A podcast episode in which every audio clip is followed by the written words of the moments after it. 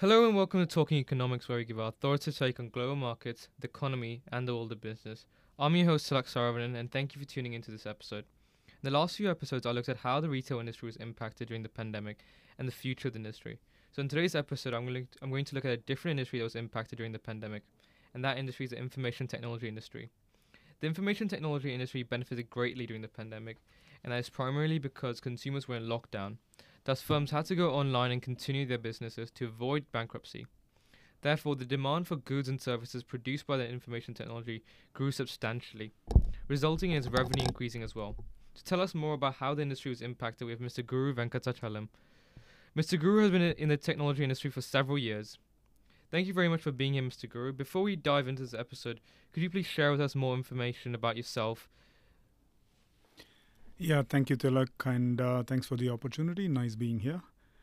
Um, as you mentioned, uh, I have been in the technology industry for, say, 25 plus years or so. Uh, studied in India, started my career back in India, and then close to nine years or so in Hong Kong, uh, and then the last couple of decades, close to 20 years now in Singapore. Mainly has been a technologist in the FSI industry so I used to head the architecture and engineering team in Citibank um, for a couple of decades till 2019. And in 2019, now I've joined uh, uh, in the technology vendor community itself as another technologist, as a CTO for that company today. Thank you. Thank you very much for shedding some light on yourself. Without further ado, let's get into today's episode. As I highlighted earlier, the pandemic had a huge impact on several industries, and your industry actually benefited the most during the pandemic. Could you just explain to us the impact the pandemic had on your industry? Yeah, what I would say that um, it's demanded by the customers, right? And what do I mean by that is um, uh, consumers who are consuming any type of services, especially in the banking industry, although they have started for a year or so, for a decade plus or so, consuming all the services in their mobile device.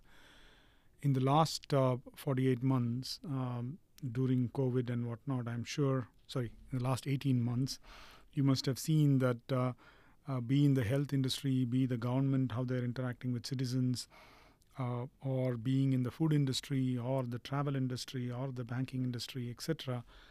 Every customer is they are all demanding that the services are delivered over mobile devices. And what does that mean is then uh, all these industries needs to uh, digitize their business processes and deliver all these services to their customers in a digital fashion. And the customers are demanding that those services are delivered anywhere on any device. And to do that, um, yeah, technology has been an enabler.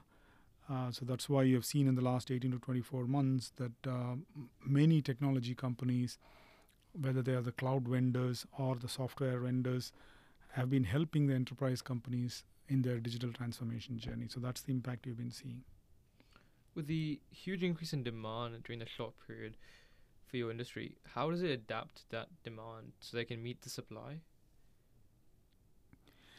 Um, I mean, very good question, Tilak. Um, at the end of the day, that the digital transformation as such, it's already a overhyped word. It's not happened during during COVID.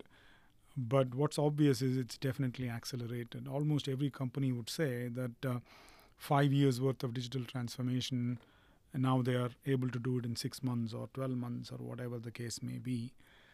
Uh, the way I see it is um, it's all driven by the customers, right? So if I'm a banking customer, I don't want to be going to the branch or I can't go to the branch in the last 12 months.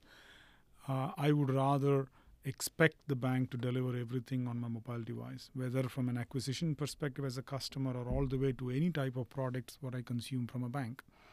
Same thing where I cannot go to a restaurant, I just want to order food to my to, to be delivered wherever I am. When I want to book um, any type of travel, etc., using taxis and whatnot. Similarly, that um, we all live in Singapore, we know the emergence of the Trace Together app right? Which gives us, which gives the government an opportunity to trace whoever I'm interacting with.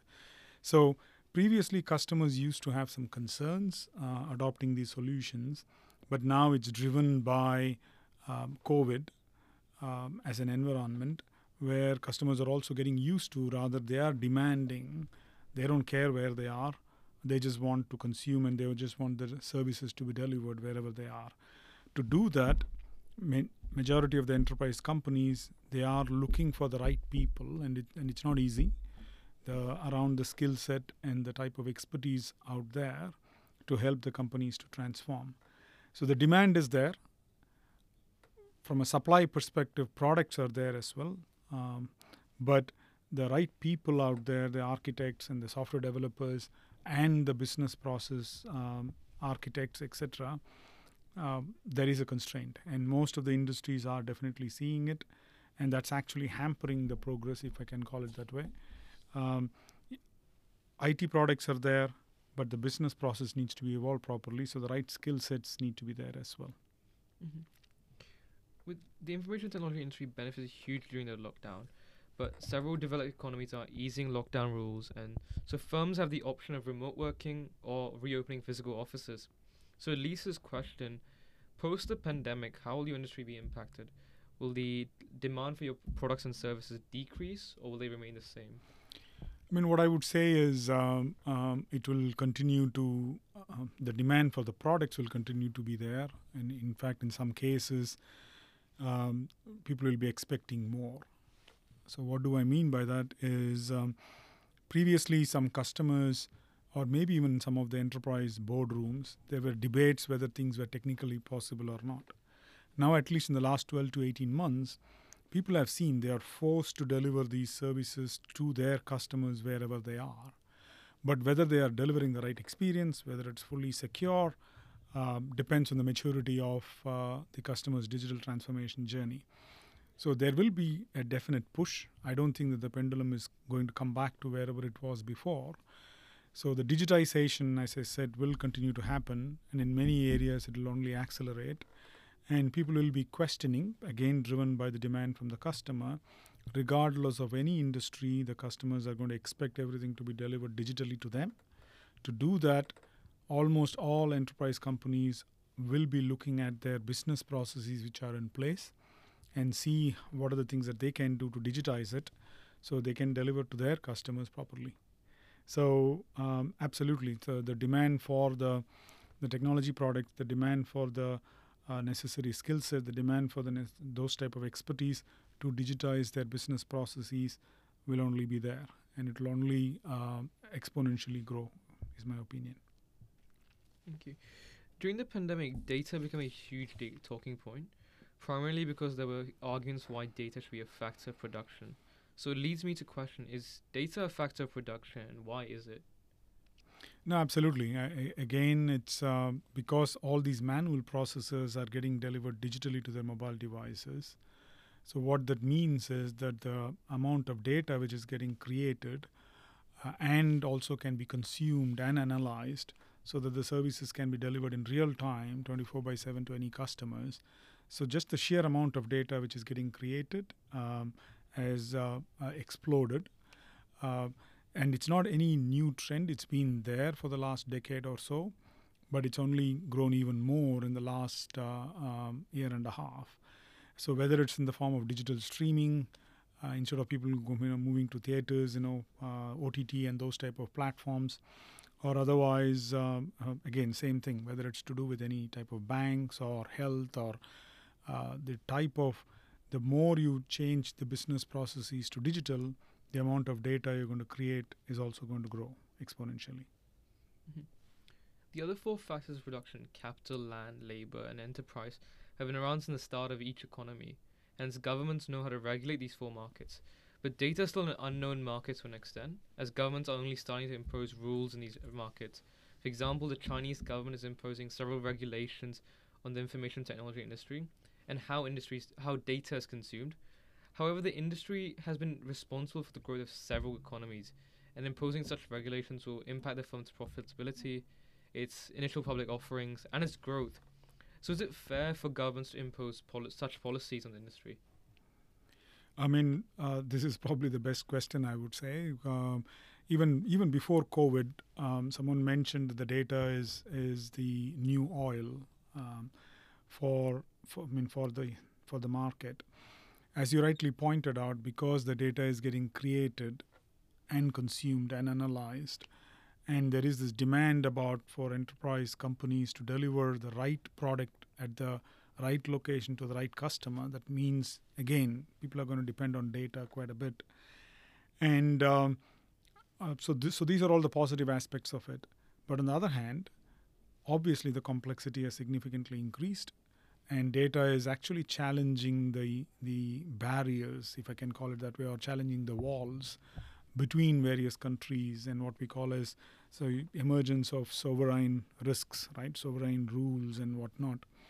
So if i can understand uh, what the user's profile is and what type of uh, you know interest the customer has then I'm going to start knowing the customer's behavior.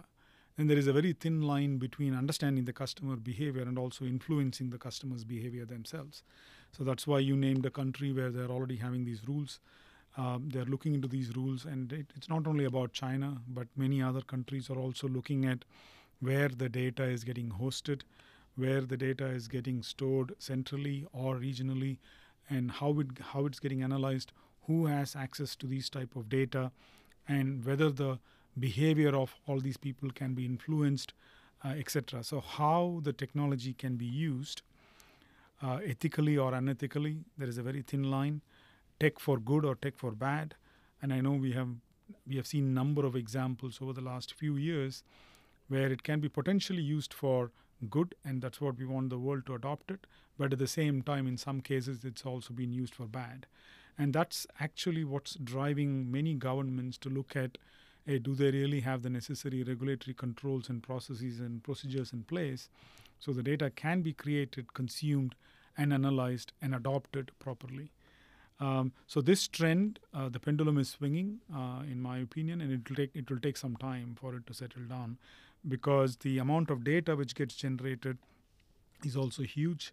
The amount of data where how it's getting analyzed and also adopted to influence customers' behavior is also changing as we speak. So, number of governments and the uh, regulators they're also getting used to it at this point in time. Um, and it will take some time for, for it to settle down. And I'm sure that it's not going to be just one country. Almost every country is going to look at it very, very seriously. Mm. But from a consumer perspective, is security needed? Because using that data, producers can provide better goods and services and cater to consumers so from a consumer's perspective, I get uh, they're gonna get better uh, goods and services. So why do governments have to regu- regulate that industry? Again, very good point. Because as as a citizen, um, so this goes back to even few decades before, right? For my protection, I will expect my government to play a role to protect me, right? And uh, now what we are seeing is um, uh, because of this adoption of technologies, and especially in the last uh, uh 18 months, where everything is getting to any user, any device, any location. I'm pausing intentionally here because that means any device, any user, any location. That means that the complexity has significantly increased, right? How the customer is getting authenticated, how the customer is getting entitled, whether it's the right customer um, doing the right transaction in the right place, etc. All those questions are being asked so the, again, the, this pendulation, the, this pendulum is going between distributed and centralized, right? And what do I mean by that in technical terms? That people used to go to an office to work. People used to think that there is a perimeter in their data center where things are secure. People used to have servers and storage and, and, and all these type of things where the customer data is being stored. People used to think all those things are secure. But what, now what has happened is what is the perimeter? Can we even think that there is, okay, going to an office, is that a perimeter? Keeping all the server and storage in the data center, is that a perimeter? And, or otherwise keeping it in a cloud, is that is that uh, a, a, perimeter? Um, so now what is happening is we are uh, we are living in a world where there is no perimeter at all. So what does that mean?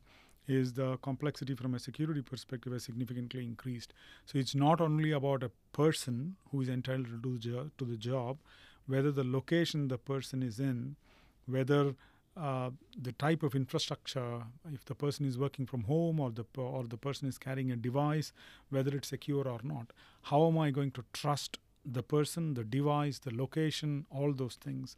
So, what we call in technical terms is zero trust. So, I need to have technical solutions in place where I'm not going to trust anything and I will trust only on the fly. So, that's why we have things what we call as multi factor authentications and whether the person is entitled to do the job and have access to the data only to do, the, to, to do that type of role, uh, etc.